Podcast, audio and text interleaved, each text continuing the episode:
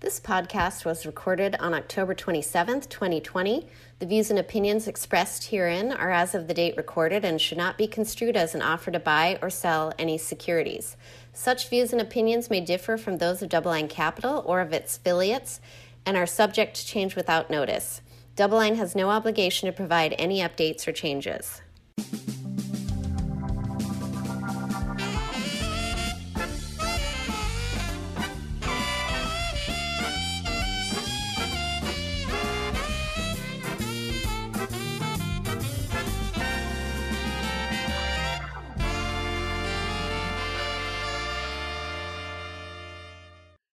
All right, everybody, welcome to the Sherman Show. I'm here, Jeff Sherman, with my co-host Sam Lau. Hey, hey. And today we are broadcasting from the DoubleLine offices with a very, very special guest. Uh, it is Dr. Ed Yardeni. Uh, people refer to him as Dr. Ed. He's the president of Yardeni Research. Uh, he provides global investment strategy and asset allocation analyses, as well as recommend uh, recommendations for investors out there. Um, he has many, many accolades uh, not short of being a professor at the Columbia uh, Graduate School. He's also held positions at the Fed Board of Governors as well as the U.S. Treasury. He's an economist with the Federal Reserve uh, Bank of New York and a, a very distinguished uh, economist uh, at Prudential Securities and, and EF Hutton. So, welcome to the podcast today, Dr. Ed. Thank you very much. Yeah, and so I'd be remiss too if I didn't talk about uh, two of your uh, books that you put out there, right? Uh, I think one was a couple mm-hmm. years ago, predicting the right. markets, uh, the professional autobiography you wrote, and as well as uh, my favorite title, Fed Watching for Fun and Profit. So um, right. again, uh, those we encourage our listeners to go look at that to learn more about some of Dr. Ed's insights as well. So, as I said, welcome to the show today, Dr. Ed. So. Yeah, so um, I did uh, uh, was able to go through your book, Fed Watching, and uh, one of the quotes in there uh, that we really glommed onto was you said that nothing is more important than to anticipate the actions of the FOMC. Can you explain why that is and, and what you're implying from that statement? Well, from a policy perspective, there's monetary policy and there's fiscal policy. Uh, fiscal policy is uh, is difficult to uh, to, to, manage. Uh, there's there's a lot of politicians involved. There's a lot of politics involved. As we can see uh, in, in, the current situation, uh, we did get uh, a remarkable fast response to the pandemic on the fiscal side with the CARES Act at the end of March. but ever since then, getting another package has been very difficult. but monetary policy. Um, uh, can really get its act together very quickly. Uh, there's a committee uh, called the Federal Open Market market committee, and uh, they they get together uh, about eight times a year and uh, decide what to do about interest rates and about credit availability. and of course, interest rates are very important in driving the economy, driving financial markets. so to that, ex- to, so for all those reasons, monetary policy is critically important to the stock market, to the bond market, um, to the extent that the, the Fed controls uh, interest rates. Right. And so from that perspective, you know, use, using the the Fed's policy to help you predict markets today, mm-hmm. what's your what's your inference from the policy today? Um, given given right. what the tools that the Fed has has laid out in these kind of unprecedented times, uh, as well as some unprecedented policies, what's that telling you today? Well, uh, the, the book I wrote is uh, very much organized around uh, the, um, the, the chairs of the of the Federal Reserve. I found over the years that uh, you really got to pay attention to what, uh, what, all the key officials at the Fed are saying, but nobody's more important than the Fed chair. And uh, I found that uh, they're very talkative, and uh, they they tell you what they're going to do, and they tell you what they're they're thinking. Sometimes you have to uh, anticipate that, they may change their views, but for the most part, uh, w- what you hear is what you get. And so, with the current Fed chair, Jerome Powell, who I call the pra- pragmatic pivoter, because he is very pragmatic and he's willing to change his views and his mind and his policies uh, as circumstances require. And so uh, Powell, uh, Powell's latest statements have made it very clear, uh, inf- inf- infamously, actually, uh, on June 10th at his press conference, he said, uh, We aren't thinking about raising interest rates. We're not even thinking about thinking about raising interest rates. Uh, in other words, he, he made it very clear that the Fed wants to keep interest rates uh, close to zero for the foreseeable future. On the, so on that note, as you think about that, and I love the alliteration, by the way, pragmatic pivoter Powell. That's very difficult to say many times uh, quickly. right. um, so since he is such a pragmatic pivoter, uh, do you think he will pivot on the uh, negative interest rate policy that he's been pretty staunch saying that they were not yeah. going to pursue that? Great, great question. I mean, uh, the the answer based on uh, the pivot so far, and he's had two major pivots. Uh, at the end of uh, 2018, he was basically uh, saying that he was going to be uh, raising interest rates in 2019. Stock market took a huge dive in the fourth quarter of 2018, and he started to change his mind late late that year. And by 2009, as he got into the year, he actually lowered interest rates. Uh, and uh, in the current situation, about a year ago, before the pandemic, he made it clear that he wasn't a big fan at all of modern monetary theory, which is the notion that the the, fiscal authorities can spend to their uh, as much as they want because they can always uh, borrow in their own currency, and uh, the central bank could participate by buying uh, the government bonds. Uh, so he, he he he sounded like he actually hated the idea, and now he's the number one uh, implementer of modern monetary theory. As as we can see, the Fed now is calling on fiscal uh, authorities to spend more and indicating that they will provide lots of uh, support for more spending by buying the bonds. So uh, it's certainly conceivable that uh, he would uh, go for negative interest rates, but the experience in, in both the Eurozone has not been a favorable experience. And he is a pragmatist. He'll look at, at what's going on over there and probably conclude that that's not the way to go. Right. So on, on that front too, as you think about the Fed's balance sheet being, I, I call it open for business, right? That they're kind yeah. of that idea in. And really, I mean, it's not just that that press conference, but his testimonies in front of Congress. He seems to be really ushering that fiscal side. Do you remember uh, the last time we had a Fed chairperson that was out there actually arguing for more fiscal policy and kind of admitting that there are deficiencies or or there's a lack of tools left on the monetary front? I, I don't recall uh, coming across any of that, and I, you know, I had to do a lot of uh, digging and writing my book. But my book really is based on my experience of 40 years and watching the Fed, being a Fed watcher for all that time. And no, I, I don't really recall anything like that.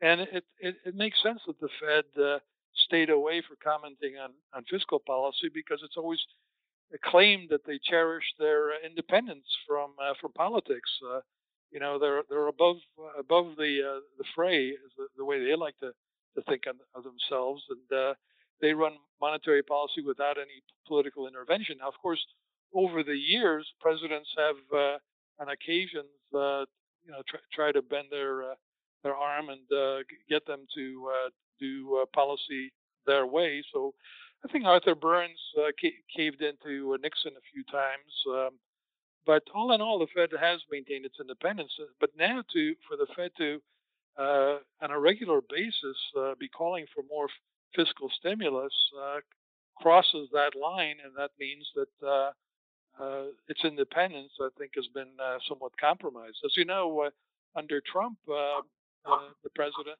President Trump, several times urged Powell to lower interest rates, uh, and uh, you know Powell basically uh, resisted and implied that he was going to remain independent.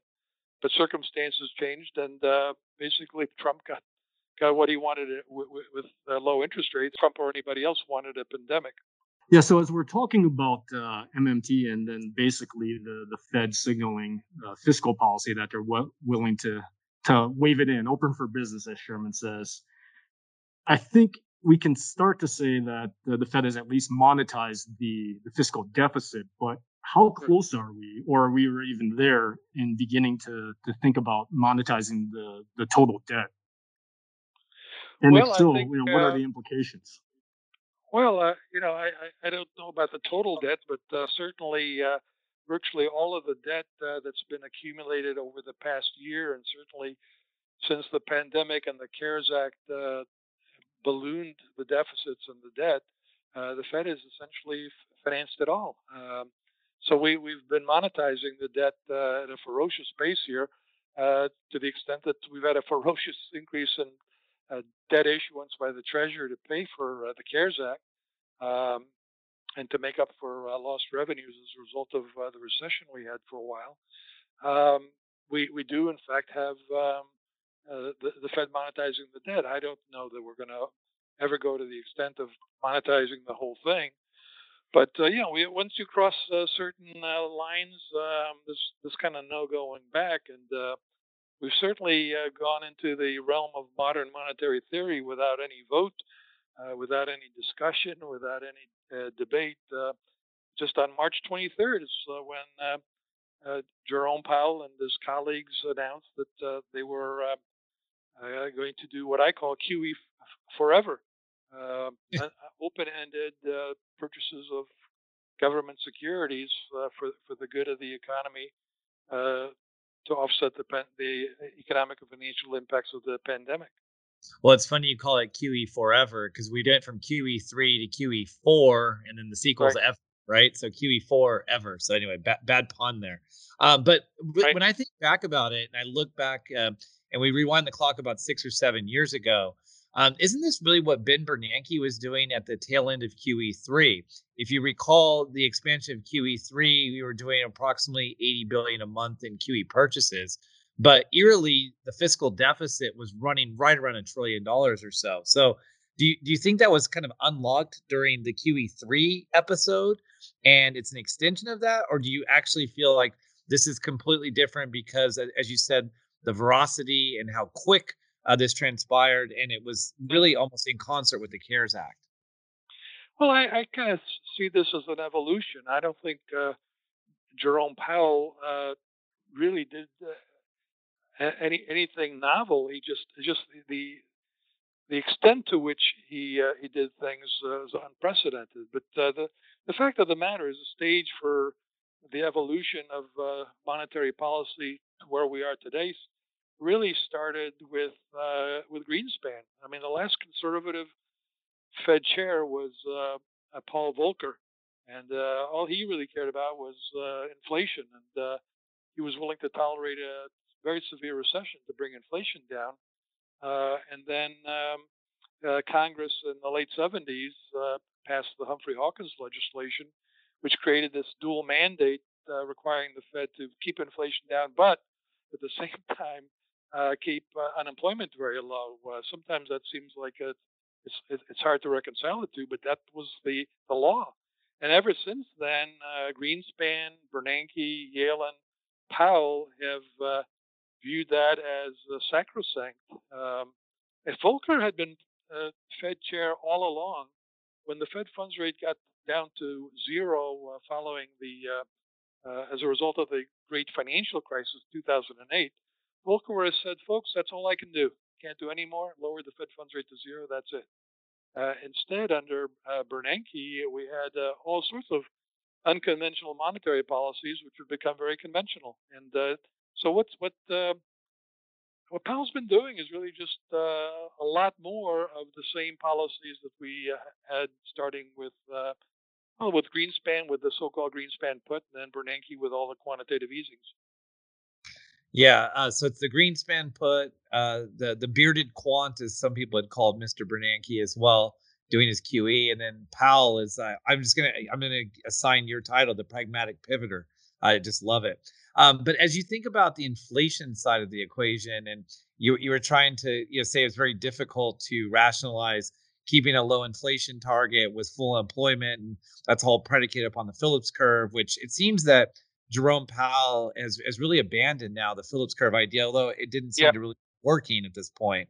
Um, let's let's talk about the inflation front and what is your take on the new announcement of the policy that the Fed is willing to let inflation run above target? So that would fly in the face of Paul Volcker, as you're talking uh, too, with with his uh, staunch uh, position on inflation.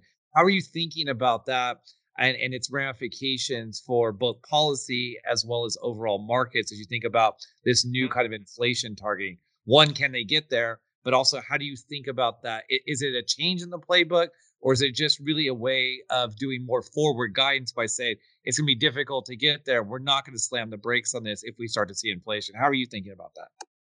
Well, in some ways, Volcker had it easy. Uh, it didn't seem like it at the time, but with the benefit of hindsight, he had the guts to uh, cause a recession to bring inflation down. So uh, uh Volcker had an inflation problem, and uh, he raised interest rates, let interest rates go to whatever level was necessary to break the back of inflation, which really meant that uh, interest rates went and created a credit crunch. this time around, um, we've we just don't have an inflation problem. We haven't had an inflation problem for really quite some time because there's some very powerful structural forces uh, that have to do with technological innovation, demographics, um, that uh, are keeping inflation down. And uh, there's a lot of uh, global competition e- even now, despite some of the tensions ar- around the world. But you know, you put it you put it all together, and we just haven't had an inflation issue. And the Fed, since um, uh, January 2012, has had an official target of getting the inflation rate up to two percent. So that's that's uh, a radically different problem than Volcker had. He wanted to bring inflation down. The Fed's been trying to get it up to two percent, and the ECB, the European Central Bank, the Bank of Japan have had the same problem, and they also have two percent targets that they haven't been able to get uh, uh, get get up to. Uh, and that's with all the unconventional policies we've had since 2008. So the, the credibility of central banks, uh, the notion that uh, inflation is a monetary phenomenon, so surely central banks should be able to bring inflation back to 2% just by pumping up the liquidity, it just hasn't worked. Uh, so now it's uh, it, it's kind of puzzling that they want to would want to stick their credibility out, their, their their necks out, and say, well, you know, now we're willing to tolerate inflation over two percent for a while because we've undershot it for so long. And my my response is, but but you haven't even been able to get it up to two percent. Why do you want to, you know, claim that somehow you're going to get it above two percent? So I, I think there's a credibility issue. Yeah, and it seems like the credibility has had been on decline, you know, uh, even before Powell with uh, with some of the forward-looking guidance and the ability to to to meet it. But perhaps going back to the pragmatically pivoting Powell, you know, that's that's a good way for him to to stay on top of the credibility issue. But I wanted to bring it back to the um, to the to the anticipation, the importance of anticipating the actions of the FOMC. And right now, it seems that uh, in the last few statements, Powell had suggested that he was beginning to run out of uh, things to do and wanted to pass the baton off to the fiscal side of policy. Right. I guess the question is: Does the Fed really have they run out of moves to play or you know given that we've taken you know unconventional measures turned them into conventional and then introduced new unconventional measures me- measures what else can you do what other moves are there that the fed could play well uh, yeah i think to a large extent uh, they've uh, they, they they've been using all their tools uh, and it's just a matter of uh, the, the the order of magnitude of uh, of, of use. Uh, QE4 or forever as they call it is just a continuum from QE1 through QE3, just bigger and and open ended, whereas the previous programs have been pretty much defined in terms of how much they were going to do and for how long they were going to do it. Um, and you know, once you've done your policy, put your policy out forever, what else can you do? uh, on, that score. Uh, I don't think they're going to do negative interest rates, um, but I think I think you're right. I mean, that's why they keep calling for more fiscal stimulus, because in in in, in those uh, you know c- cries out to the to, to, Congress and the White House, they're in effect admitting that uh, there's not much more that they, they, can do. But look, the reality is they've done a lot. Uh, they've done a lot uh, for the financial system, which was really on the verge of another meltdown in uh, in March. Credit spreads were starting to blow out, uh, widen dramatically. Stock market was taking a dive. And uh, one thing the Fed can can still do is is cause inflation in asset prices, and we're seeing that in housing. Uh, so I think the Fed is really determined to keep interest rates down because the, the one bright spot in our economy right now is anything that's housing related. Uh, and that clearly uh, is benefiting uh, perversely from the pandemic, uh, from rising crime in, in cities, and from record low mortgage rates. So I think the last thing the Fed wants to do is to see mortgage rates go up and, and threaten the one area of the economy anything housing related that's doing extremely well. Yeah, I uh, that's definitely something that if you just sat in the middle of the pandemic and said, "Well, housing's going to explode. We're going to see listings up 10, 15%." I mean, yeah. we know that there's a supply and inventory shortage there, but right. I don't think anybody would have called for that 7 months ago. So, yeah. Uh, I, I, I, will say I will say that the the one thing that I expect them to do next would be to uh, uh, officially target the bond yield um, at something under 1% if it starts moving above 1%. Uh, so um, now let's say we get pa- we're going to get past the election, and no matter who wins, we're probably going to get another fiscal stimulus package um, and an economy that's right now looking pretty good.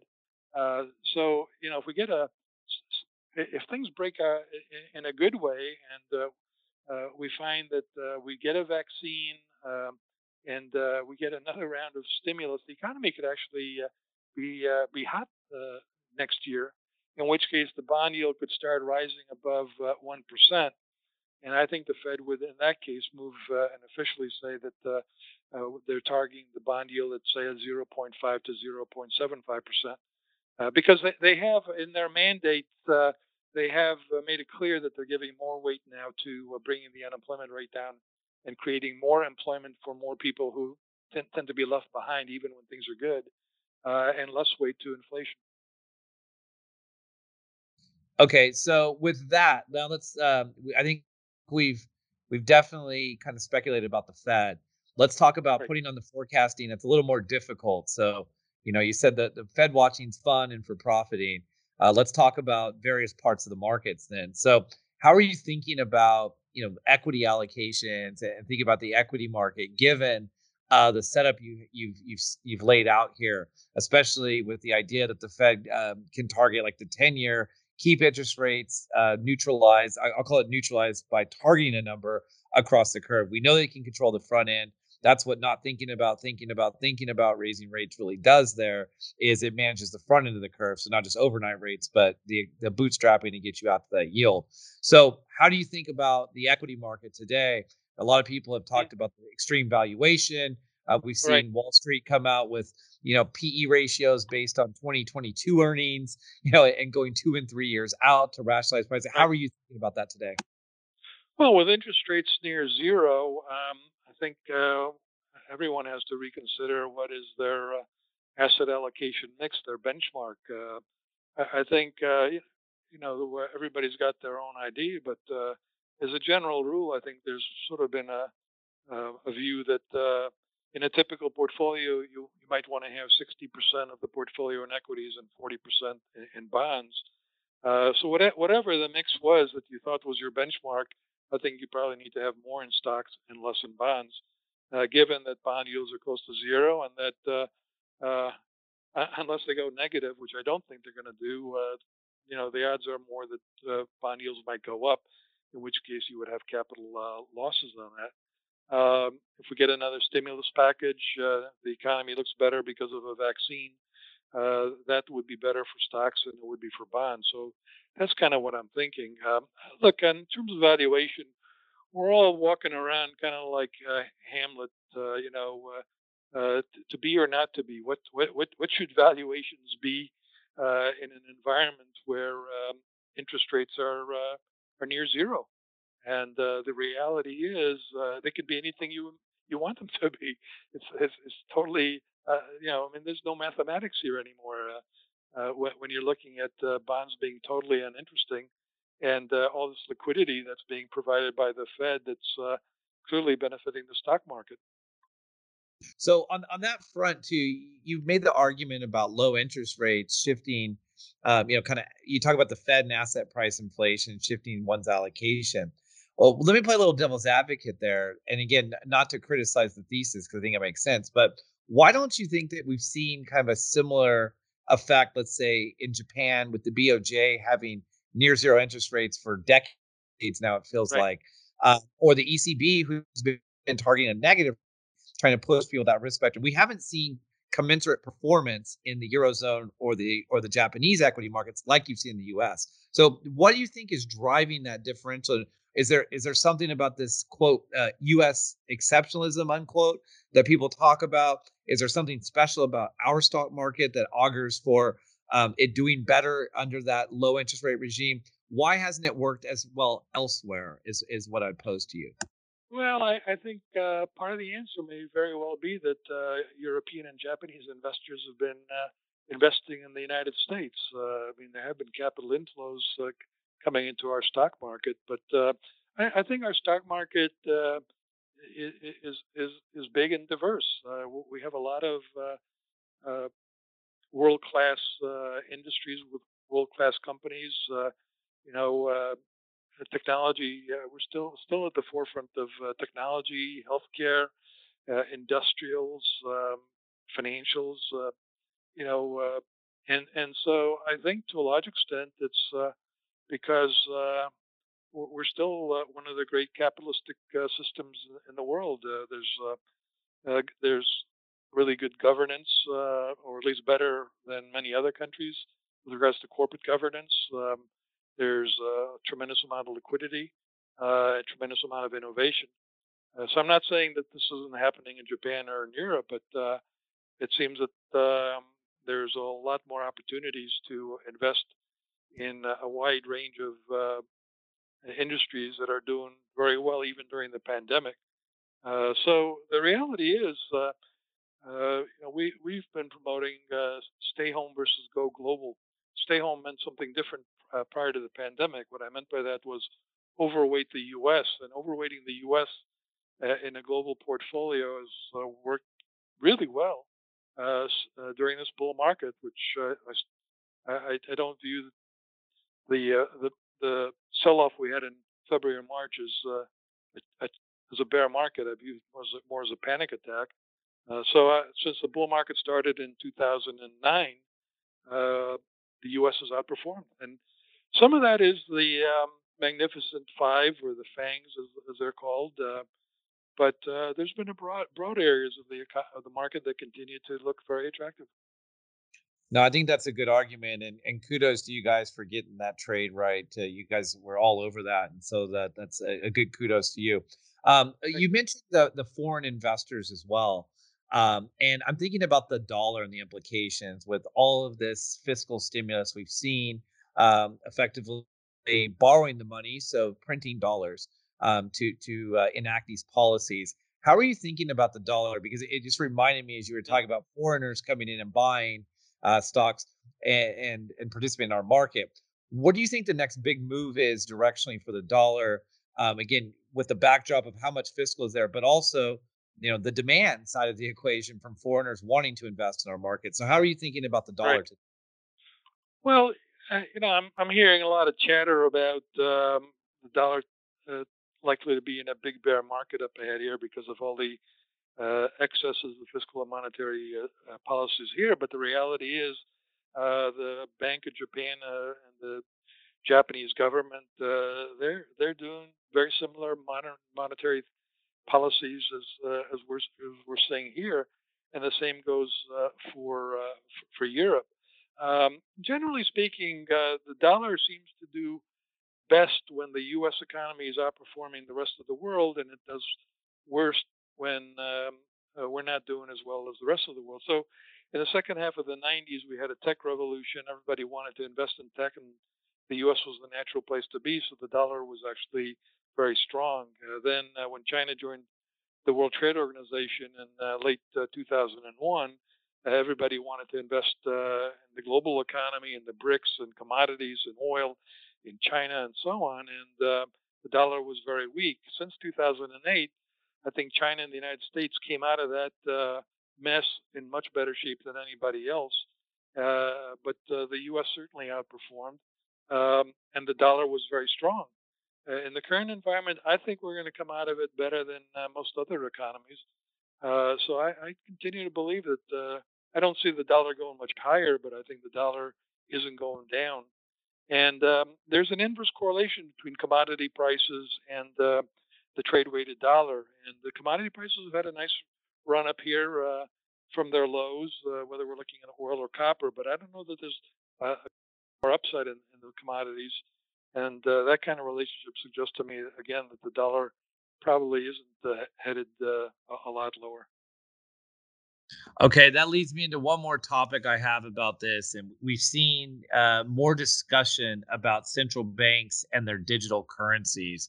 And I look back to you know when when Powell was talking about implementing his policies and the reliance on the banking system uh, to be able to be the mechanism to transmit uh, their policies to the economy. We we look at that with the stimulus and how long it took to get checks out to, to make sure that President Trump could autograph them and get them in people's bank accounts.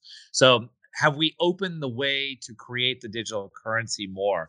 Um, you know, we, have heard about this in other regions around the world, specifically sure. like Sweden. I think the Chinese have done it, but now we've seen the Federal Reserve of Boston talk about an initiative here. One of our portfolio managers wrote a paper on this.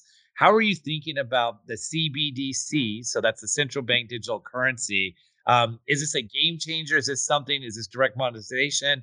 Um, what do you think about that in the Fed's toolkit going forward?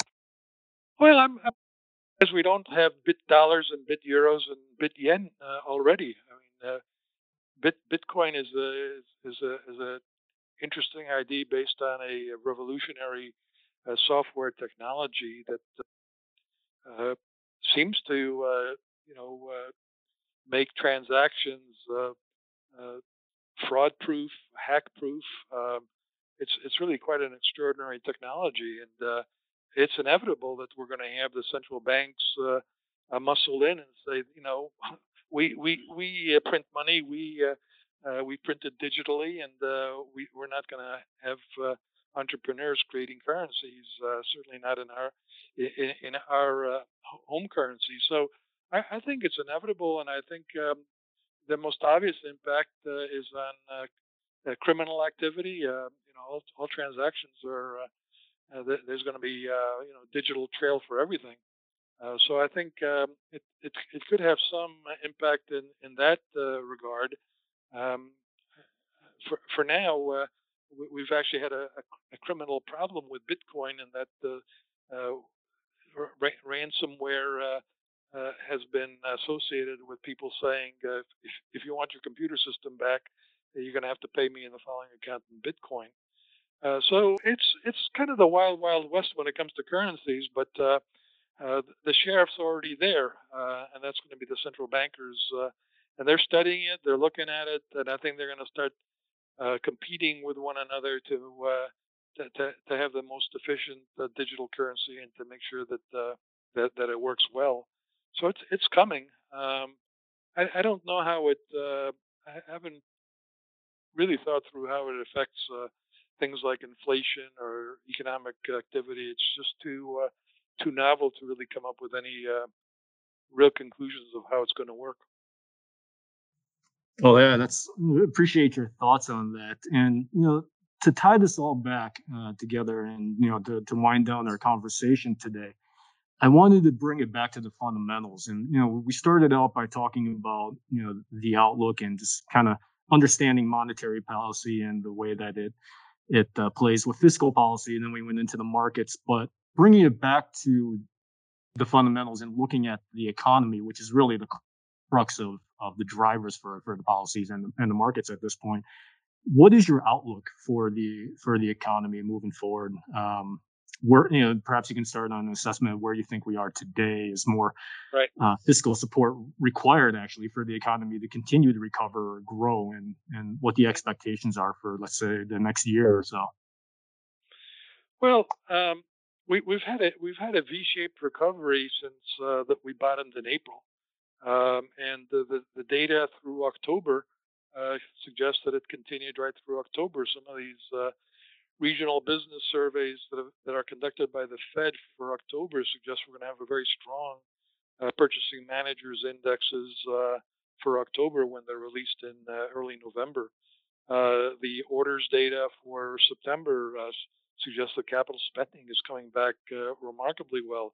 Retail sales all-time record high. I mean the you know, if if uh, if I told you some of these things were going to happen, I didn't. I, I, wouldn't have told you because I wouldn't have expected it. But um, the, the, fiscal and monetary stimulus we had was just so rapid and so immense, uh, and uh, you have to combine that with the fact that we had a lockdown recession for two months, uh, and once the uh, lockdowns were restrictions were lifted, people had cabin fever and they just ran wild uh, shopping and uh, ordering, and so it's it's been really phenomenal.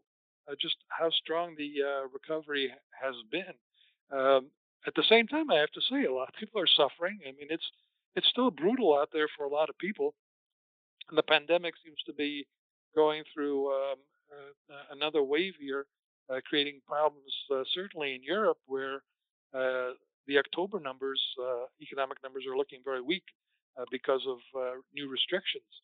Um, I think we're going to get a vaccine later this year that'll probably be distributed sometime in the first half of, of next year.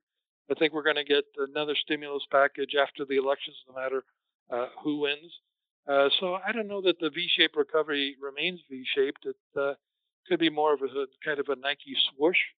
Uh, but we've recovered so much in such short short order that I now think that we should be back to where real GDP was in late 2019 by the end of next year instead of the end of 2022, uh, which was my thinking a few months ago.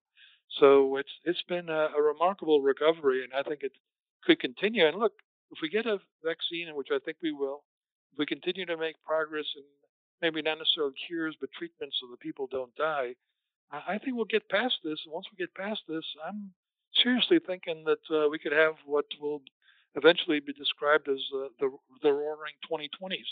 Uh, between all the technological innovations that are out there, um, I, I, think um, the decade could uh, could could be a very good one. Remember that the, the 1920s uh, started with a pandemic in 1918, 1919, started with a recession in uh, 1920, and nobody saw any of the technological innovations coming that uh, created the Roaring 20s. But uh, there are so many technological innovations that we can see today that are, uh, have the potential for creating the Roaring 2020s that uh, I, I'm pretty optimistic.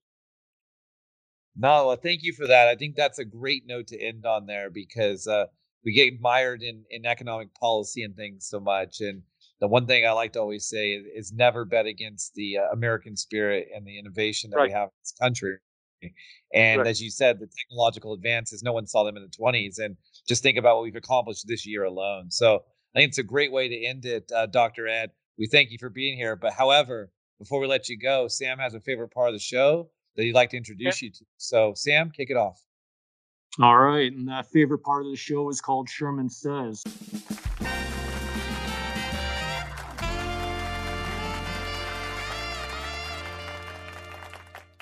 Dr. Ed, what I'll do is I'll provide a series of alternating prompts between you and Mr. Sherman, uh, to which you will both provide a top of mind response.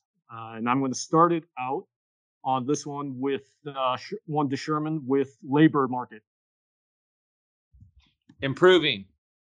The next one to Dr. Ed, debt monetization. I, uh, I think it continues. Um, I, I think we've crossed the line, so it continues. Rationalization. Sorry. Um, going back to Dr. Ed with the value of forward guidance. It's useful. Sherman, favorite financial acronym? Wow. Actually, wow, it's not the acronym. I'm just trying to think. My favorite of 2020 is PUA, Public or the Pandemic Unemployment Assistance. I just like the way it sounds. PUA. PUA. Can I can I answer that too? Yes, sir. MU, the mother of all melt-ups. That's great. all right, I'm going to give you another one. You earned yourself an extra one here, Dr. Ed, with 2021. 2021 should be a good year. All right. Back to Sherman. I'm going to throw an acronym perhaps right back at you with fate. Tempting. I'm going to put on my French hat here and try to pronounce this uh, for you, Dr. Ed. Laissez faire. Say that again. I've killed it. Uh, Laissez faire. I, I, I, don't even know what you're saying, quite honestly. All right. There goes my uh, my French speaking, but how about this? Uh, free markets. All for them. All right. And the final one for each of you zombie apocalypse. 2020. Postponed. and then the last one here for Dr. Ed. S&P 500 next move, bull or bear? 3800 by the middle of next year. All right.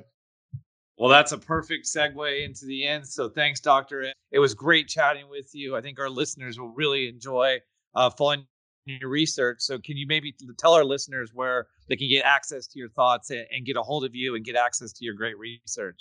Sure. Um, trials are available, four-week complimentary trials at yardeni.com, uh, Y-A-R-D-E-N-I dot com. Okay. Well, thanks again, Dr. Ed. Uh, we followed your work for a long period of time, so we appreciate all the great insights. For our listeners out there, don't forget to follow us on the Twitter. Uh, our handle's at Sherman Show Pod. Uh, you can get some insights here um, from from this. You can also look at our YouTube channel, youtube.com backslash backslash double line capital, all one word. Uh, you'll see some videos out there. Some of our podcasts are there. And also, don't forget to follow now our new series we have with Ken Shinoda, Channel 11, um, out there on our YouTube channel as well. So stay tuned uh, for the next episodes coming very shortly. And again, we appreciate the time, Dr. Ed. Thanks for uh, giving us all your insights today. And we look forward to chatting with you in the near future. Thank you.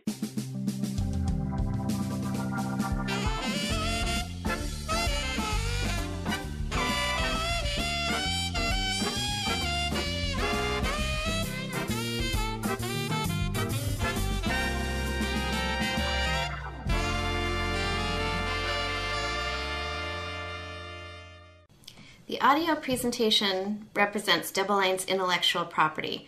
No portion of this presentation may be published, reproduced, transmitted, or rebroadcast in any media in any form without express written permission of DoubleLine. DoubleLine has no obligation to provide any updates or changes. To receive permission from DoubleLine, please contact media at doubleline.com.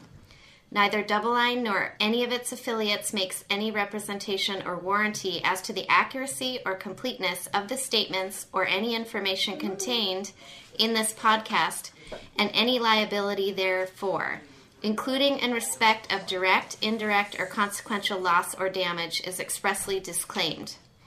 DoubleLine is not providing any financial, economic, legal, accounting, or tax advice in this podcast.